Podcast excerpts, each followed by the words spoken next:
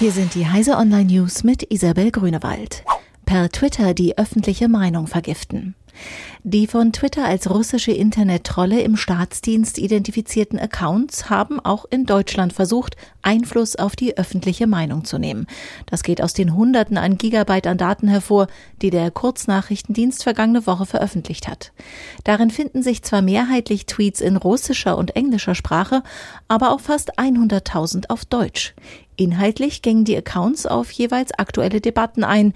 Die reichenweitenstärksten Tweets spitzten dabei zu und vergifteten Diskussionen. Kopplung des Rundfunkbeitrags an Inflationsrate gefordert. Der Gastgeber der Medientage München hat sich dafür ausgesprochen, den Rundfunkbeitrag immer entsprechend der Inflationsrate anzuheben.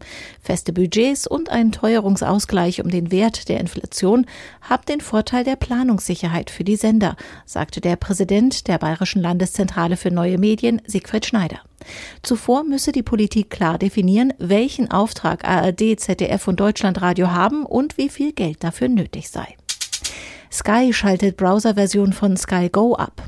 Die Browserversion von Sky Go wird zum Dezember eingestellt. Abonnenten sollen auf die Anwendungen für Windows und Mac umsatteln. Mit dem Schritt schränkt Sky effektiv die Geräte ein, die Sky Go nutzen können. Bislang war es unter anderem möglich, auf Fire TV Sticks die Browser-Variante von Sky Go zu empfangen. In die Röhre schauen auch Linux-User. Eine offizielle App gibt es nämlich nicht. Erdbeben-Frühwarnsystem für Vancouver. Ein Frühwarnsystem von Ocean Networks Canada soll die Millionenstadt Vancouver vor einem erwarteten Mega-Erdbeben warnen.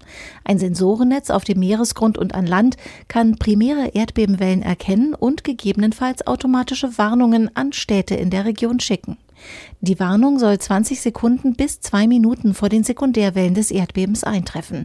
Diese Zeit reicht, um Züge zu stoppen, Ampeln auf Rot zu schalten, eine OP zu unterbrechen oder Schutz unter dem nächsten Tisch zu suchen. Diese und alle weiteren aktuellen Nachrichten finden Sie auf heise.de.